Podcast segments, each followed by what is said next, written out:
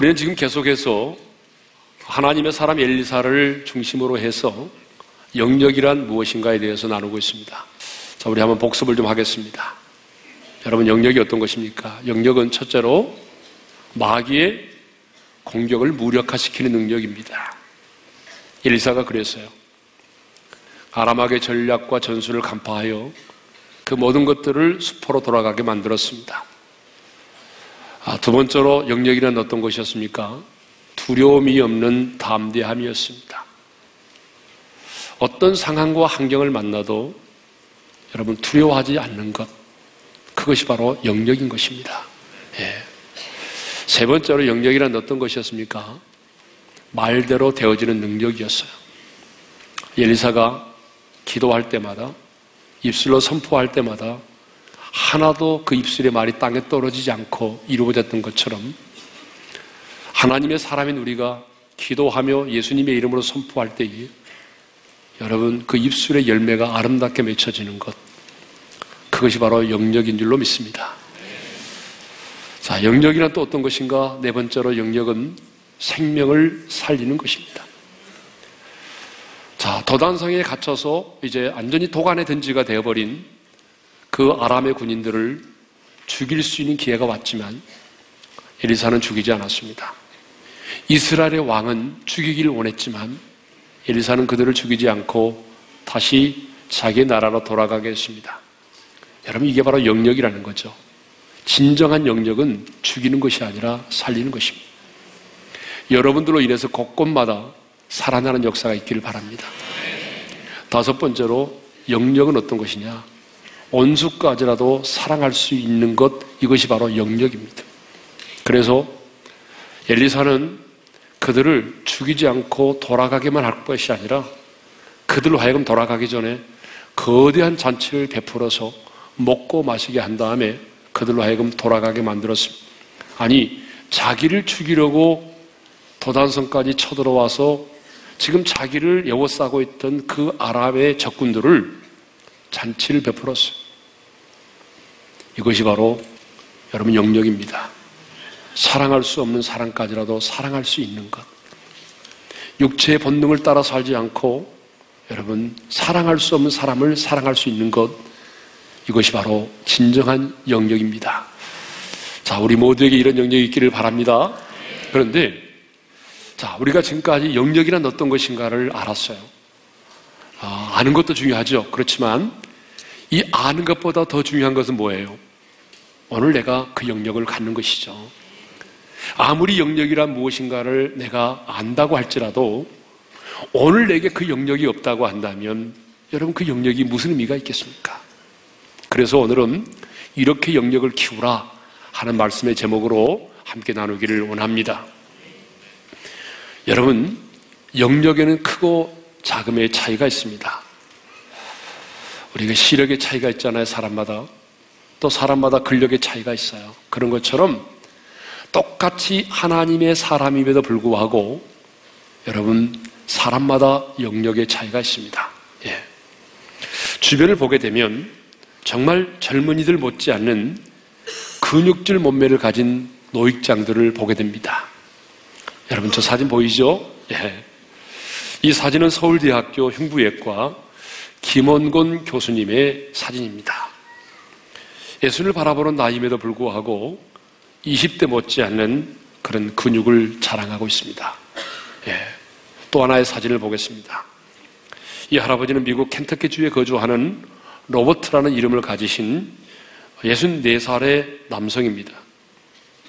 이분은요, 50대까지만 해도 지팡이 없이는 걷지 못할 정도로 비만이었습니다.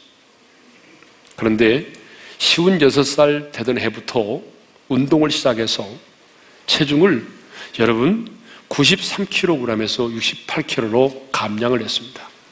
그리고 이제는요 20대도 부럽지 않는 그런 아, 정말 몸매를 갖게 된 것입니다. 여러분 이 두 사진을 보면서 어떤 생각을 하셨습니까? 나는 왜 이렇게 배둘레가 큰가? 자학하셨어요? 저는 이 두 사진을 보면서 이런 생각을 했습니다. 나이가 들어도 지속적으로 이렇게 우리가 운동을 하게 되면 여러분 이런 몸매를 가질 수 있다는 거예요. 이러한 어, 몸매와 근력을 가질 수 있다는 것이죠.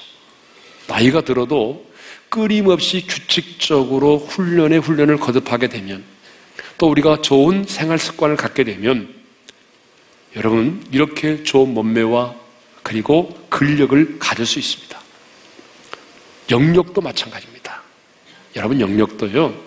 끊임없이 우리가 하나님 앞에서 경건의 훈련을 거듭하고 그리고 하나님과의 관계가 깊어지면 여러분 나이를 초월해서 영역 있는 하나님의 사람으로 살아갈 수가 있는 것입니다.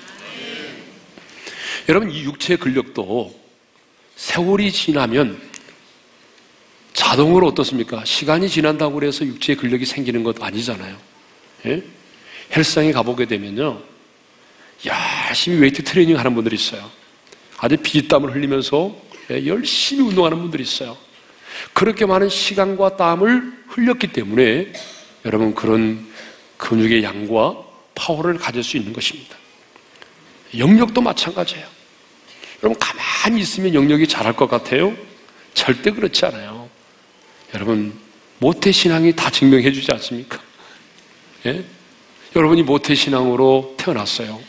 그런데 시간이 지나니까 어때요? 나도 모르게 그런 영역이 생기던가요? 그래서 어떤 상황을 만나도 두려워하지 않게 되고 원수까지라도 사랑할 수 있는 그런 영역을 갖게 되던가요? 아니에요. 아무리 모태 신앙이라 할지라도 여러분요, 내가 영역을 갖지 않으면 이 영역은 자연히 생기지 않아요. 예? 자동으로 생기지 않는다 그 말이에요. 그렇기 때문에 주님 뭐라고 말씀하셨어요? 먼저 든 자가 나중되고 나중된 자가 먼저 될 수 있다 그런 말씀을 하신 거죠. 자, 이렇게 사람에 따라서 시력의 차이가 있고 또 사람에 따라서 어떤 근력의 차이가 있듯이 똑같은 하나님의 사람임에도 불구하고 영역의 차이가 있다는 것입니다. 자, 그러면 이제 어떻게 하면 우리가 이 영역을 갖고 영역을 키워갈 수 있느냐? 이것이 더 중요합니다. 예. 오늘 두 가지를 말씀드리려고 하는데 첫째는 뭐냐면 기도로 영역을 키우라는 것입니다.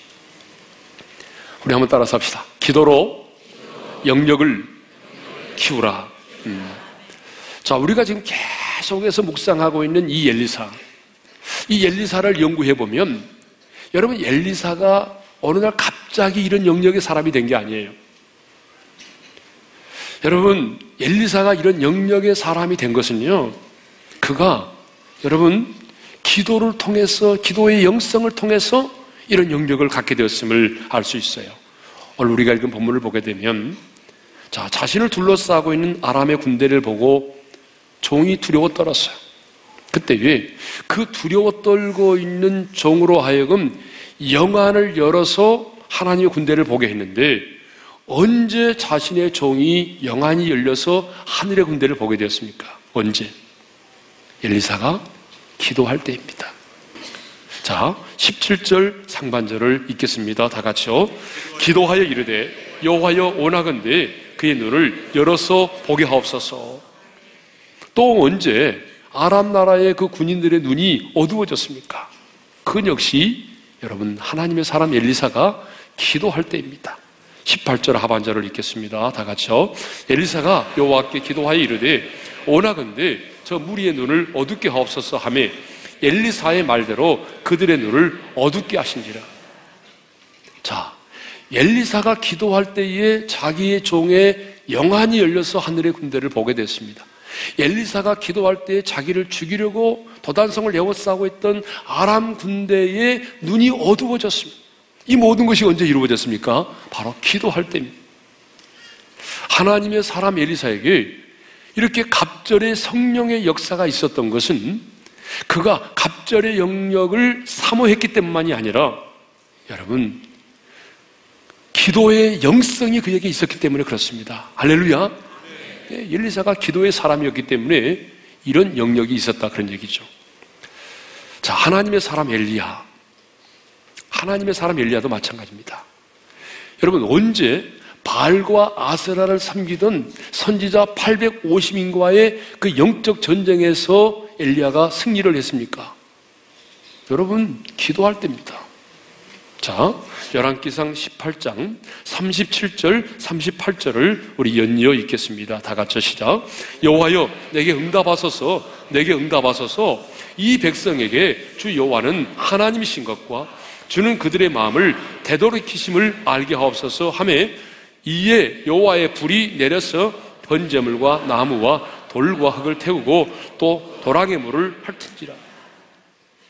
여러분, 언제 그 발과 아세라를 섬기는 850인과의 영적 전쟁에서 승리했습니까? 언제 그 재단에 불이 내렸습니까? 기도할 때입니다. 여러분 또 언제 3년 6개월 동안 비가 내리지 않던 그 땅에 하늘문이 열리고 그 땅에 비가 내렸습니까? 기도할 때입니다.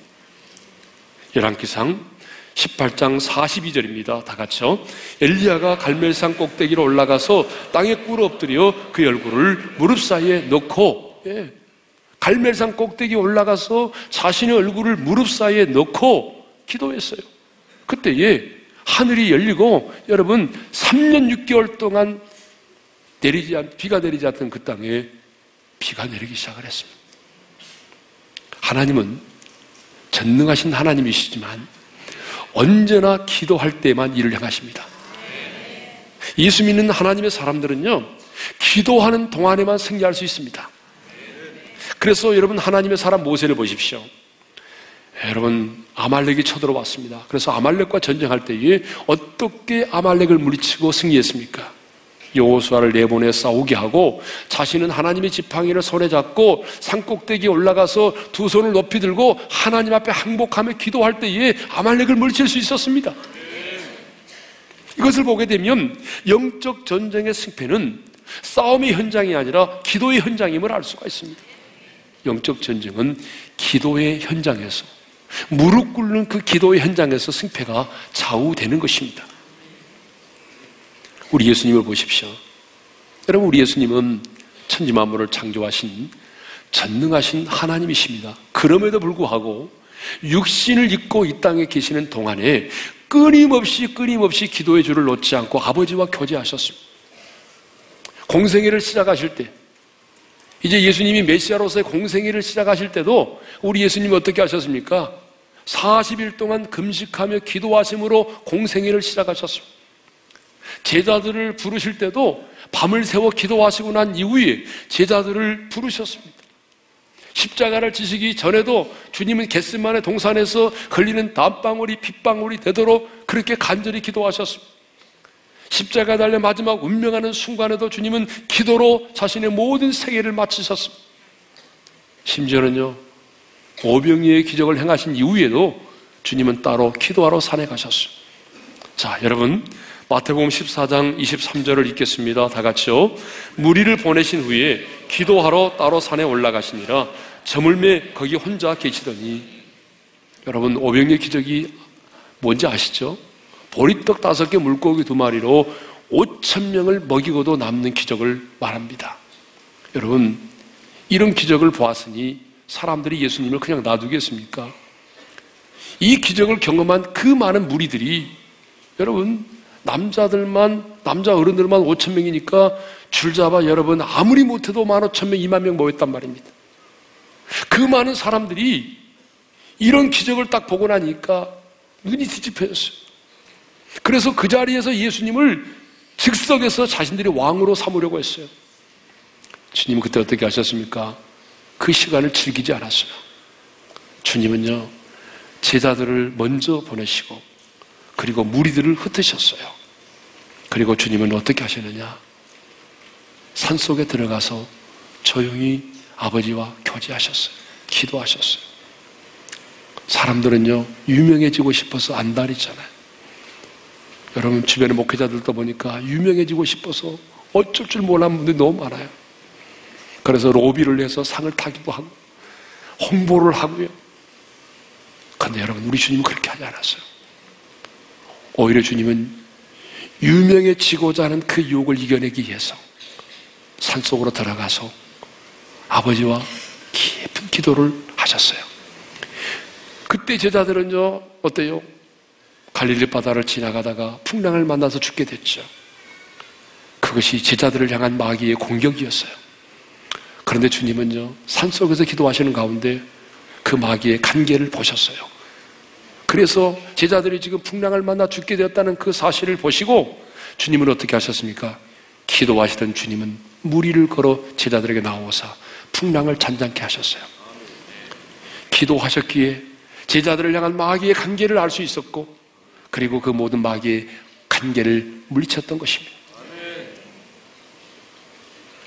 예수님의 삶을 묵상해 보면 예수님은 절대로 충동적이거나 임기응변식의 삶을 살지 않았어요. 여러분 우리는 참 충동적인 삶을 살 때가 많아요. 충동 구매를 할 때가 많아요. 그쵸? 보는 순간 사고 싶고. 그런데 주님은 그렇게 하지 않았어. 우리 주님의 삶을 연구해 보면 우리 주님은 절대로 충동적이거나 임기응변식의 삶을 살지 않았어요. 어떻게 알 수 있는지 아세요? 주님은요, 하루를 시작할 때 한적한 곳에 가서 기도로 하루를 시작하셨어요. 기도로 하루를 시작하면서 하나님 앞에 물었어요. 내가 오늘 하루를 어떻게 살아야 할 것인지를. 주님, 내가 오늘 이 하루를 내가 어떻게 살아야 하겠습니까? 중요한 것과 긴급한 것을 구분하셨어요. 여러분, 우리에게 참 이게 필요합니다. 인생을 살다 보게 되면 중요한 일이 있고 긴급한 일이 있어요. 주님은 그 중요한 것과 긴급한 일에 관해서 구분하심으로 아버지의 뜻을 따라 사셨습니다. 예수님은 육신을 따라 살지 않고 성령을 따라 살기 위해서 무릎을 꿇어 기도하셨던 것입니다. 어느 날 예수님의 제자들에게 한 아버지가 귀신 들린 아이를 데리고 왔어요. 근데 제자들이 그 귀신 들린 아이를 고치지 못했어요. 근데 예수님이 변화산에서 기도하시고 세 명의 제자들과 기도하시고 내려오셨어요. 그러자 그 아버지가 그 아이를 데리고 다시 예수님께 와서 이렇게 말씀합니다. 당신의 제자들이 이 아이를 고치지 못했습니다. 그때 예수님이 명하십니다. 말 못하고 이 못듣은 귀신아 내가 내게 명하노니 그 아이에게서 나오고 다시 들어가지 말라. 여러분 귀신을 쫓아낼 때는 꼭 후속 작업을 해줘야 됩니다. 제가 사역을 해보니까 그렇더라고요. 내 보내는 것만이 중요한 게 아니에요. 다시 들어오지 말 것을 명령해야 돼요. 예수님이 그렇게 말씀하셨어요. 여러분 귀신이 쫓아나 귀신이 쫓겨난다고 그래서 여러분 완전히 사라지는 게 아니잖아요. 다시 들어올 준비를 언제나 하고 있어요. 그래서 그 귀신을 내어 쫓으시고 난 다음에 다시 들어오지 말 것을 명령했어요. 그러다 이 아이가 어떻게 됐어요? 귀신이 소리를 지르면서 아이로 하여금 심히 경련을 일으키게 하고 난 다음에 떠나갔습니다. 보통 귀신들이 떠나갈 때 현상이죠. 그때 제자들이 조용히 주님께 와서 물었습니다. 이렇게 묻습니다. 우리는 어찌하여 능히 그 귀신을 쫓아내지 못하였나이까? 왜 우리는 그 귀신을 쫓아내지 못했습니까? 그러다 주님께서 이렇게 말씀하셨죠. 중요한 말씀이니까 우리 다 같이 읽겠습니다. 마가봉 9장 29절 시작. 이르시되 기도 외에 다른 것으로는 이런 종류가 나갈 수 없느니라 하시니라.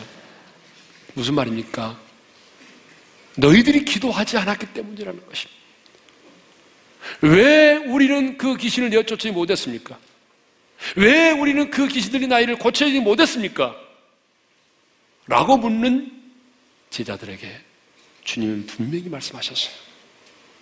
너희들이 기도하지 않았기 때문이다. 사실 그랬거든요. 제자들 기도하지 않았어요. 예수님은 세 명의 제자들을 데리고 산에 올라가 기도하실 때 성경에 보니까 제자들은 뭘 하고 있는지 아세요? 산 아래에서 사람들에게 둘러싸여서 서기관들과 변론을 하고 있었대요, 변론. 성경은 무익한 변론을 하지 말라고 그러잖아요. 예? 여러분, 기도하지 않고 변론만 하고 있으니 무슨 영역이 있겠어요? 예? 그래서 내쫓지 못한 거예요. 오늘도 여러분 마찬가지입니다. 주를 위해 살겠다고, 복음을 위해 살겠다고 헌신한 신학생들, 목회자들 가운데도 여러분, 하나님과의 친밀한 교제의 시간은 등한히 하고 논문 쓰는 데만 자기 인생을 전부 올인해버린 분들이 너무 많아요. 여러분 공부하기 위해서 신학교 들어간 건 아니잖아요. 물론 공부를 해야 되죠. 그렇지만 평생 연구하고 논문 쓰다 끝나는 사람들이 있어요. 여러분 영역이 없어요. 영역이라고 하는 게 뭐죠? 내 능력이 아니잖아요. 영역은 나를 통해서 일하시는 하나님의 능력을 말합니다. 나를 통해 일하시는 하나님의 능력을 말하기 때문에 여러분 영역이라고 하는 것은 여러분 본질적으로 하나님과의 관계가 중요한 것입니다. 내가 얼마나 하나님과 친밀한 사귐 가운데 있느냐, 얼마나 내가 하나님과 깊은 관계 속에 있느냐, 여러분 그것을 통해서 우리 영역이 결정되는 것입니다. 기도 없이 영역 있는 사람을 여러분 보셨습니까? 저는 지금까지 목회하면서 기도 없이 영역 있는 사람을 본 적이 없습니다. 여러분, 영역은요, 응변에서 나오는 것이 아니라 영역은 기도의 골방에서 나오는 것입니다. 여러분 동의하십니까? 여러분 영역은요, 응변에서 나오는 것이 아니에요. 영역은요, 여러분 기도의 골방에서 나오는 것입니다. 오늘 우리 한국교회 강단을 보십시오. 참 미사여구가 많습니다. 어쩌면 화려한 언어의 유희가 한국 교회의 강단을 더 혼탁히 하려는지도 모르겠어요. 영역은요, 여러분, 무릎에서 나오는 것입니다. 하나님 앞에 납작 엎드려, 엎드려져서 무릎 꿇어 기도할 때에 그 겸손한 자에게 하나님이 은혜를 베푸시고 능력을 베푸신 것입니다. 예수결 47장을 보게 되면 생명의 물이 흘러갈 때에 올라가더라는 말은 없어요. 계속해서 그 생명의 물이 낮은 것을 향하여 내려갔어요. 흘러갔어요. 우리가 낮아질 때 여러분 기도라고 하는 게 뭡니까? 하나님 앞에서 우리의 겸손이 기도 아닙니까? 그러니까 그렇게 기도하는 자에게 겸손한 자에게 하나님의 영역, 하나님의 능력이 나타나는 것입니다. 영국에서 종교 개혁이 일어날 때에 여러분 피비린내 나는 살상이 있었습니다. 메리가 여왕이 되었을 때에 이 종교 개혁자들을 잡히는 대로 잡아 죽였어요. 그래서 메리 왕의 별명이 뭐냐 그러면 피의 여왕이었어요. 얼마나 많은 사람의 피를 흘렸던지 별명이 피의 여왕입니다. 하여튼 간에 종교 개혁자들을 그냥, 그냥 닥치는 대로 잡아 죽였어요. 지금 북한의 김정은이가 뿌리에 묻은 흙까지 털어내라면서 장성택과 관련된 사람들을 숙청하고 있듯이 메리 여왕이 그랬어요. 메리 여왕은요, 누구도 무서워하지 않았어요. 어떤 장군도 무서워하지 않았어요. 그런데 미 메리 여왕이 정말 무서워 떨었던 한 사람이 있어요. 여러분, 그 사람 누구냐면 스코틀랜드의 종교 개혁자 존 낙스입니다. 메리 여왕이 그렇게 말했어요. 나는 이 한 사람만 무서워한다. 다른 사람 무서워하지 않대. 뭐라고 말했냐 그러면 메리 여왕이 이렇게 말했어요. 기도하는 존 낙스 한 사람이 정예화된 일개 사단보다 더 무섭다 그랬어요. 여러분, 왜 메리 여왕이 존 낙스를 그렇게 무서워한지 아세요? 그는 기도의 사람이었기 때문에 그래요. 기도로 하나님의 보좌를 움직일 수 있는 사람이었기 때문에 그래요. 영력 있는 한 사람이 그렇게 무섭다는 거예요.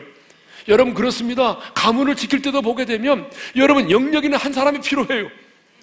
저는 여러분들이 여러분의 가문에 사탄이 그렇게 무서워 벌벌 떠는 영력 있는 한 사람이 되기를 바랍니다. 목회를 하면서 보니까요. 이 사탄이요. 악한 영이 이 두려워하는 사람이 있어요. 그리고 별로 두렵지 않은 사람이 있어요. 두려워하지 않아요. 그러니까 제가 어떤 사람을 악한 영이 두려워하는가 봤더니요. 많이 배운 사람이 아니에요. 여러분, 밤을 새워 기도하는 사람이다. 우리 시골에서 제 어린 생활, 어린 시절을 보냈는데 예전에 시골 교회 가보게 되면요. 밤이면 꼭 교회 와서 밤을 새우면서 기도하는 분들이 계셨어. 할머니들이. 그 할머니들 배운 거 하나도 없어요. 자기 이름도 잘 못 써. 그런데 여러분 귀신들이 그 할머니를 만나면요 무서워 떨어요. 벌벌 떨어. 왜 그래요? 그분들은 하나님과의 친밀함이 있기 때문에. 하나님이 부어주시는 성령의 역사가 그들에게 있기 때문에 그래요. 그런데 사탄이 우습게 보는 사람 많아요. 여러분, 여러분은 사탄이 우습게 보지 않기를 바래요. 예? 사탄이 여러분을 보게 되면 좀 무서워하고 두려워 떨어야 되는데 만만하게 보면 되겠어요. 예. 교회도 마찬가지더라고요. 악한 영이요. 악한 영이 들어오기를 싫어하고 악한 영이 두려워하는 교회가 있어요. 어떤 교회입니까? 성도들이 많이 모인 교회 아니에요. 화려하게 지어진 교회 아니에요. 여러분 그런 것 때문에 악한 영이 무서워할 줄 알았어요? 아니에요. 그 교회 안에 영역 있는 하나님의 사람들이 많은 교회.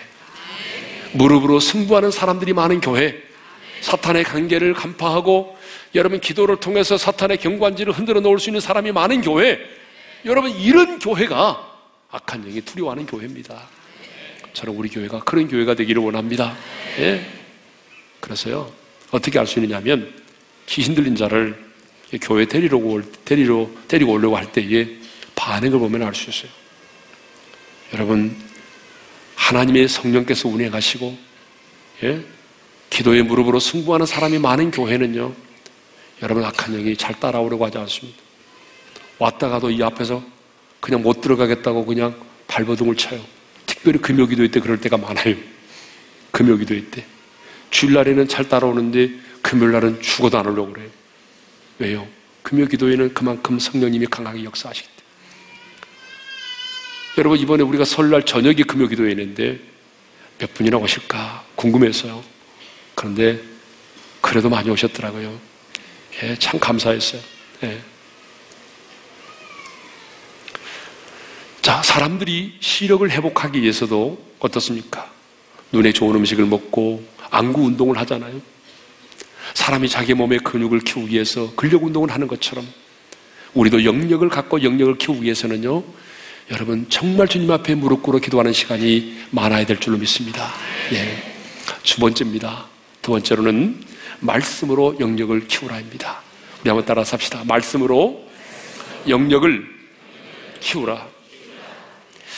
여러분, 영역은 아까도 얘기했잖아요. 내 능력이 아니고 하나님께서 나를 통해서 일하시는 능력이기 때문에 하나님과의 관계가 중요하다고 그랬어요. 그래서 하나님의 말씀을 내가 깊이 묵상하고 내가 그 말씀 안에 거할 때에 여러분 우리 가운데 영역이 생깁니다. 예? 그래서 그러면 왜 하나님의 말씀을 내가 깊이 묵상하고 그 말씀 안에 거할 때에 내게 영역이 생기느냐? 그것은 몇 가지 이유가 있는데 첫 번째 이유는요. 하나님의 말씀이 성령의 검이기 때문에 그렇습니다. 예배소 6장 17절을 읽겠습니다. 다 같이요. 성령의 검, 곧 하나님의 말씀을 가지라. 바울은 영적 전쟁을 말하면서 예배석 교회 성도들에게 성령의 검, 곧 하나님의 말씀을 가지라고 말합니다. 다시 말하면 하나님의 말씀은 뭐라는 겁니까? 성령의 검이라는 것입니다. 검, 칼이라 그 말이에요. 여러분, 우리는 영적 전쟁을 하고 있는데, 영적 전쟁을 하는 우리들에게 무기가 없다면 여러분 어떻게 악한 영과의 전쟁에서 승리하겠어요? 우리에게는 하나님이 무기를 주셨어요. 그 무기가 뭐냐? 여러분, 하나님의 말씀입니다. 하나님의 말씀은 성령의 검입니다. 그래서 예수님도 이 성령의 검인 하나님의 말씀을 가지고 사탄이 시험할 때에 기록되었으되 기록되었으되 기록되었으되 하나님의 말씀을 인용하여 여러분 사탄의 계략을 물리쳤던 것입니다. 그러니까 여러분 영적 전쟁을 하려면 우리가 뭘 가지고 있어야 되느냐면 성령의 검을 가지고 있어야 되는데 그것이 곧 뭐라는 거죠? 하나님의 말씀입니다. 여러분 하나님의 말씀은요 단순히 기록된 문자가 아닙니다. 지금 그렇게 아는 분들이 너무 많더라고요. 여러분 어떤 책을 읽는 것처럼 똑같이 단순히 기록된 문자라고 생각을 해요. 여러분 아직도 여러분들이 성경을 읽으면서 단순히 문자로만 보고 있다면 여러분 어쩌면 거듭나지 못한 분일 수도 있어요.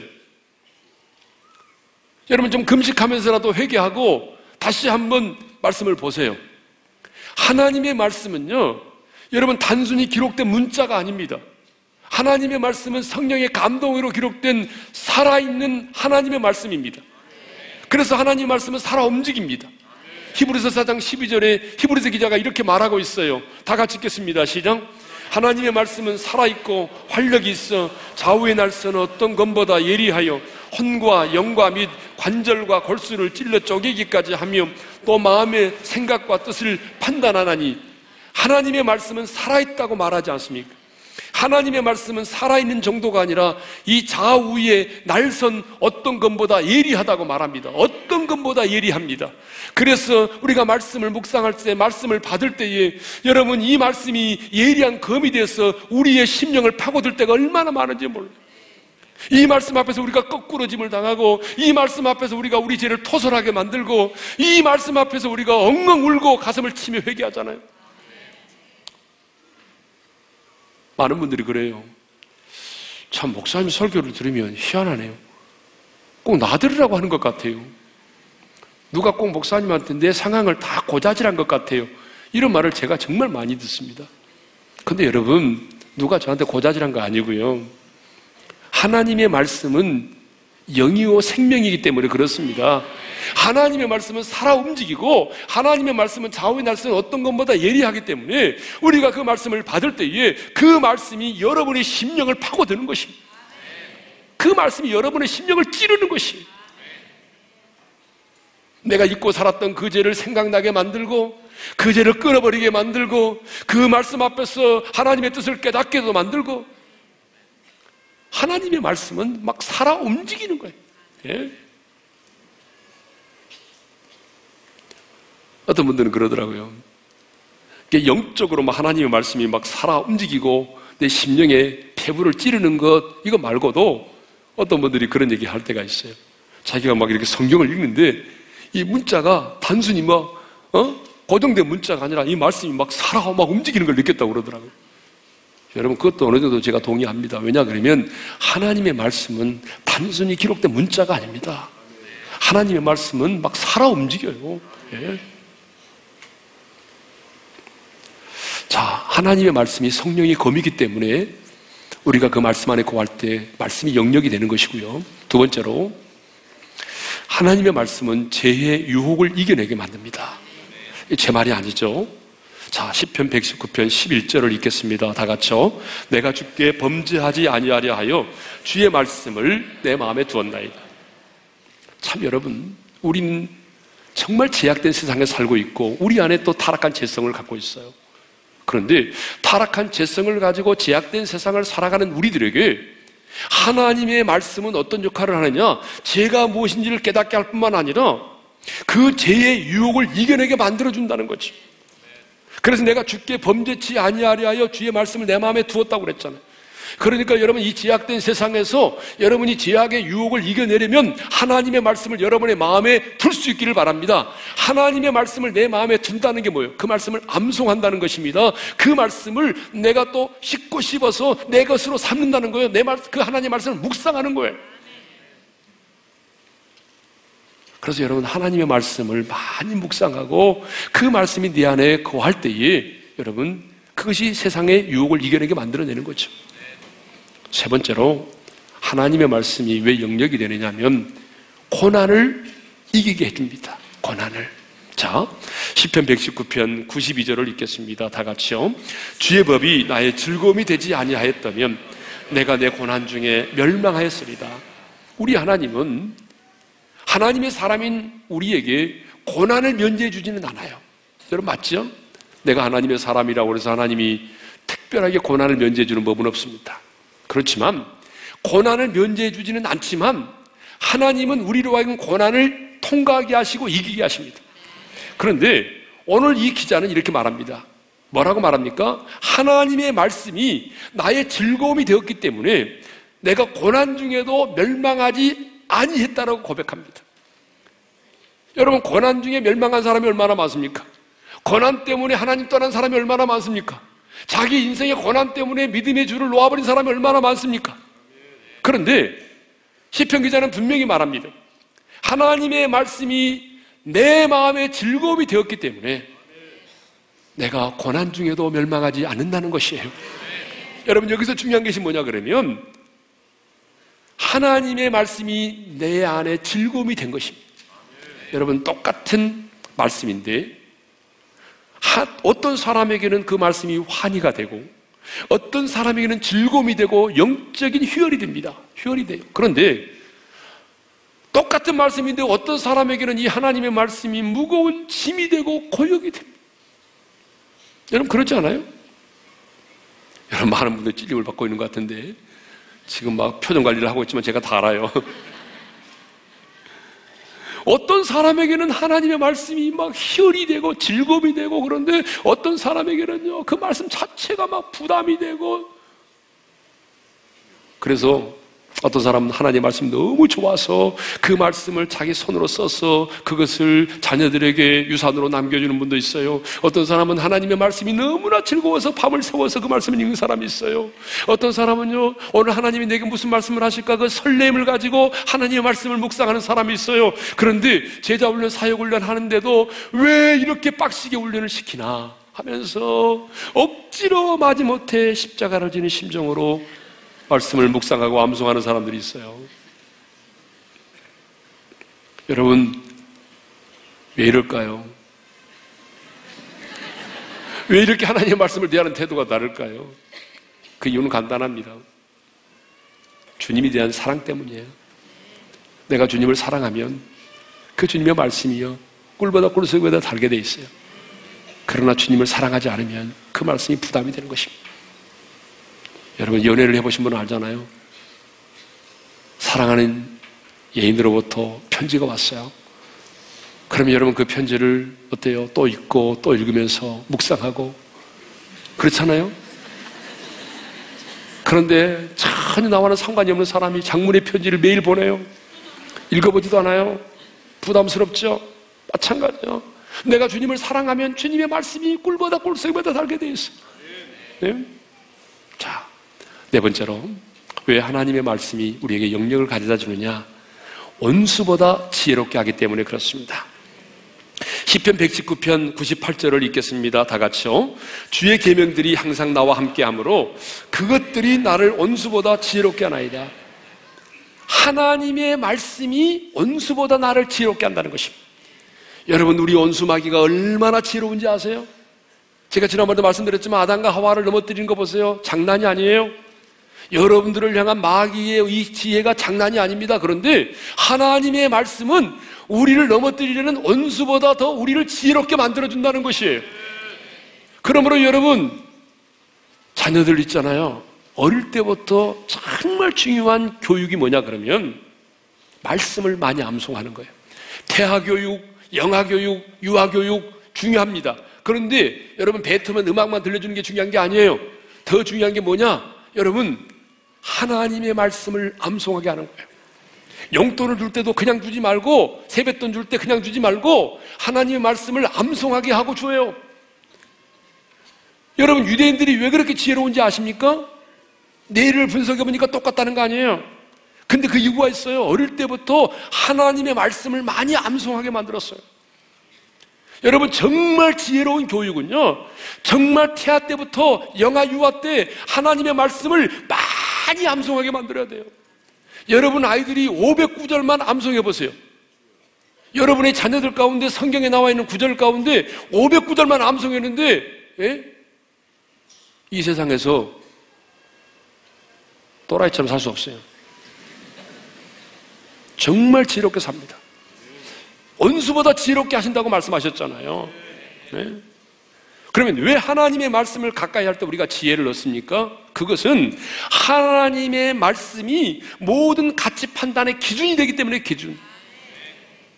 인생을 살다 보게 되면 뭐가 필요하냐면 판단의 근거가 되는 기준이 필요합니다. 선과 악의 기준, 하늘과 땅의 기준. 여러분, 인생을 살다 보게 되면요, 기준이 필요해요. 왜냐하면 기준에 따라서 선이 될 수도 있고 악이 될 수도 있기 때문에 그래요. 만일 우리가 사는 세상에 기준이 없다고 한번 생각해 보세요. 기준이 없다면 되겠습니까? 예? 여러분, 쉬운 4살 잡수신 분이 3살짜리하고 결혼하겠다고 한다면 되겠습니까? 말이 안 되는 거잖아요. 기준이 있는 거예요. 하나님의 말씀은 모든 가치 판단의 기준이 되는 거예요. 왜 우리가 이 세상의 분위기와는 달리 동성연애를 죄라고 말합니까? 세상의 분위기는 그렇지 않을지라도 하나님의 말씀이 동성연애는 창조의 질서를 거스리는 죄라고 말하고 있기 때문에 우리가 죄라고 말하는 거예요. 예? 왜 우리가 제사를 지내지 말라고 말합니까? 세상의 분위기는 다 제사를 지내라고 말하는데 제사를 지내는 것은 귀신과 교제하는 것이라고 하나님이 말씀하고 있기 때문에 그렇습니다. 그러므로 여러분 영역을 키우려면 어떻게 해야 된다고요? 하나님의 말씀을 사모해야 됩니다. 하나님의 말씀을 좋아해야 됩니다. 하나님의 말씀을 더 깊이 묵상해야 됩니다. 영역 있는 사람들의 특징이 뭐냐면은 하나님의 말씀을 묵상했다는 거예요. 시편 119편 97절을 읽겠습니다. 다 같이요. 내가 주의 법을 어찌 그리 사랑하는지요. 내가 그것을 종일 작은 소리로 읊조리나이다. 아멘. 여러분, 하나님의 말씀을 사랑했기 때문에 어떻게 한다는 것입니까? 내 종일 설거지 하면서도 운전하면서도 누군가를 만나면서도 작은 목소리입니다. 큰 목소리를 하면 안 되죠. 아주 작은 목소리로 읊조린다고는 읊조린다는 말이 무슨 말이냐면 너무너무 기분이 좋아서 흥얼흥얼 거린다 그런 말이에요. 여러분 하나님의 말씀을 사랑하니까 종일 내 작은 목소리로 하나님의 말씀을 읊조린다는 거예요. 저는 우리 교회 성도들이 하나님의 말씀을 너무나 사랑하기 때문에 각자의 주어진 삶의 현장에서 운전하면서도 여러분 설거지 하면서도 여러분 무슨 일을 하든지 간에 작은 목소리입니다. 큰 목소리로 하지 않기를 바래요. 작은 목소리로 하나님의 말씀을 흥얼흥얼흥얼 흥얼거릴 수 있기를 바랍니다. 여러분 그게 중요한 거예요. 미국의 대통령 가운데 가장 존경받는 대통령 아브라함 링컨도 새벽 4시에 일어나서 2시간 동안 하나님의 말씀을 묵상하며 기도했다고 그랬잖아요. 5만 번 이상의 기도 응답을 받은 조지 밀러도 여러분 기도를 하기 전에 먼저 하나님의 말씀을 묵상했다고 그러잖아요. 여러분 말씀을 묵상하고 가까이 할 때에 인생의 맛이 깊어지고 신앙의 맛이 깊어지는 것입니다. 말씀 안에 거할 때 영역이 생깁니다. 그런데 영역하게 되면 언제나 성도님들은요, 자기를 제외하고 목회자들만 생각해요. 영역 있는 목사. 여러분, 물론 목사가 영역이 필요합니다. 여러분, 영역이 없으면 목회 못 합니다.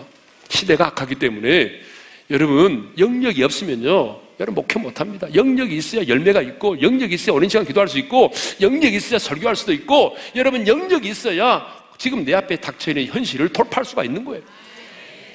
그런데 영역은 목사의 전유물이 아니라는 거죠. 왜? 우리는 다 왕 같은 제사장으로 부름을 받았기 때문에 왕 같은 제사장으로 부름 받은 저와 여러분에게도 영역이 필요합니다. 하나님의 용사로 부름을 받아서 영적인 전쟁의 한복판에 서 있는 우리 모두에게도 뭐가 필요합니까? 영역이 필요합니다.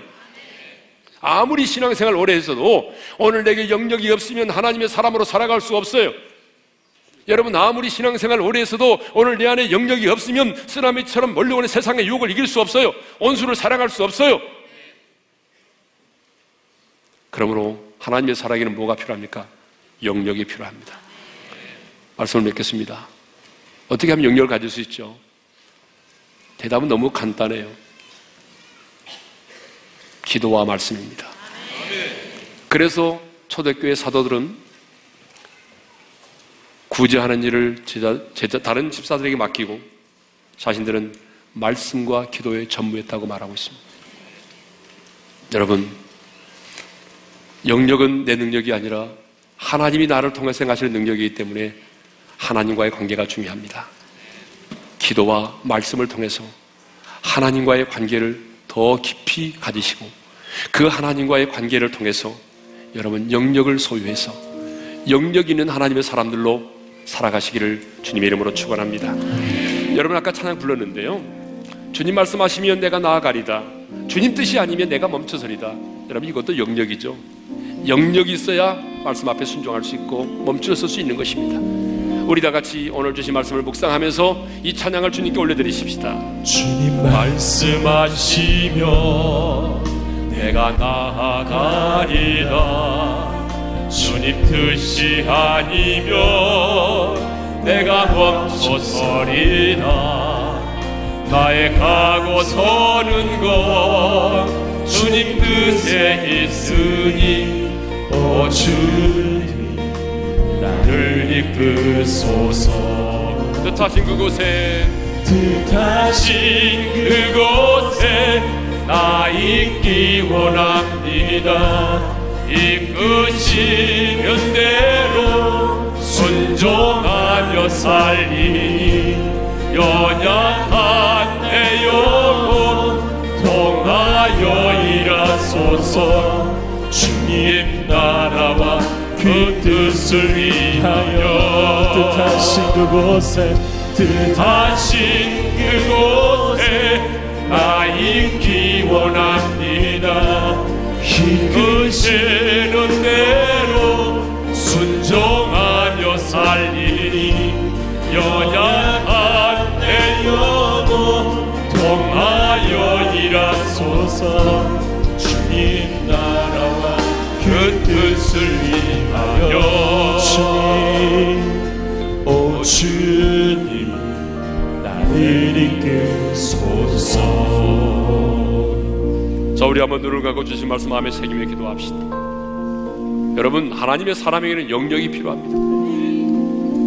신앙생활 몇 년 했느냐, 직분이 뭐냐가 중요하지 않아요. 오늘 내 안에 그런 영역이 있느냐 말입니다. 사탄의 공격을 무력화시키는 그런 영역, 어떤 상황 속에서 두려워하지 않는 그 영역, 여러분의 입술에 선포대로 되어지는 그런 영역, 생명을 살리는 능력, 원수까지라도 사랑할 수 있는 그런 능력이 여러분에게 있느냐 그 말입니다.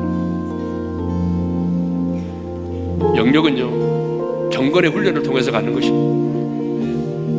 영역은 내 능력이 아니라 나를 통해 일하시는 하나님의 능력이기 때문에 하나님과의 관계가 중요합니다.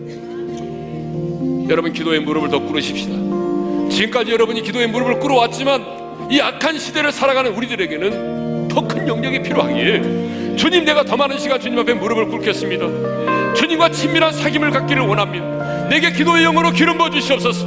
하나님의 말씀을 좀 더 깊이 묵상하게 하시고 그 말씀 안에 거하게 도와주셔서 하나님의 말씀이 내 인생의 성령의 검이 되는 것을 경험하게 하시고 하나님의 말씀으로 고난을 이겨내고 죄의 유혹을 이겨내게 하시고 하나님의 말씀으로 원수보다도 지롭게 하는 그 영역을 내게 허락해 주옵소서.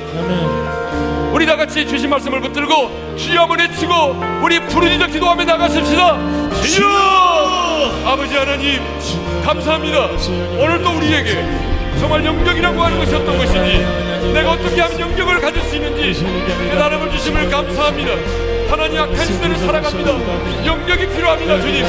우리에게 이 영역을 갖기 위해서는 하나님과의 관계가 중요하오니 하나님과의 관계가 더 깊어지기를 원합니다 아버지 하나님 더 많은 시간 무릎을 꿇어 기도하게 하시고 더 많은 시간 주 앞에 머물러 있게 도와주소서. 하나님 우리 모두에게 기도의 영으로 길어버 주시기를 원합니다. 기도의 영역을 갖게 도와주옵소서. 하나님의 영역이 우리의 능력이 되게 하소서. 하나님의 승리가 우리의 승리가 되게 하여 주옵소서. 아버지 하나님 뿐만 아니라 하나님 아버지 오늘 우리에게 하나님의 말씀을 더 깊이 묵상하게 하시고 하나님의 말씀 안에 거하게 도와주시옵소서 아버지 하나님의 말씀이 성령이 그것을 깨닫게 하시고 하나님의 말씀으로 고난을 이겨내고 죄의 유혹을 이겨내게 하시고 하나님의 말씀이 우리 원수보다 지혜롭게 한다는 사실을 우리의 삶에서 경험하게 도와주시기를 원합니다 그래서 우리 오늘 손에 있으라는 자들에게 하시고 늘 영적 있는 자로 살아가게 도와주시고 하나님께 우리가 하나님 말씀을 사랑하게 우리가 종일 우리의 작은 목소리로 하나님 말씀을 들으며 살아가시고 은혜를 베풀어 주시옵소서 이제는 우리 주 예수 그리스도의 은혜와 하나님 아버지의 영원한 그 사랑하심과 생녀님의 감동하심과 교통하심과 축복하심이 이제 말씀과 기도를 통하여 하나님이 내게 행하시는 그 능력을 갖게 하셨소. 하나님이 신 영역으로 세상을 이기고 나를 이기고 당당하게 살기를 원하는 모든 지체들 위해 이제로부터 영원토록 함께 하시기를 축원하옵나이다. 아멘.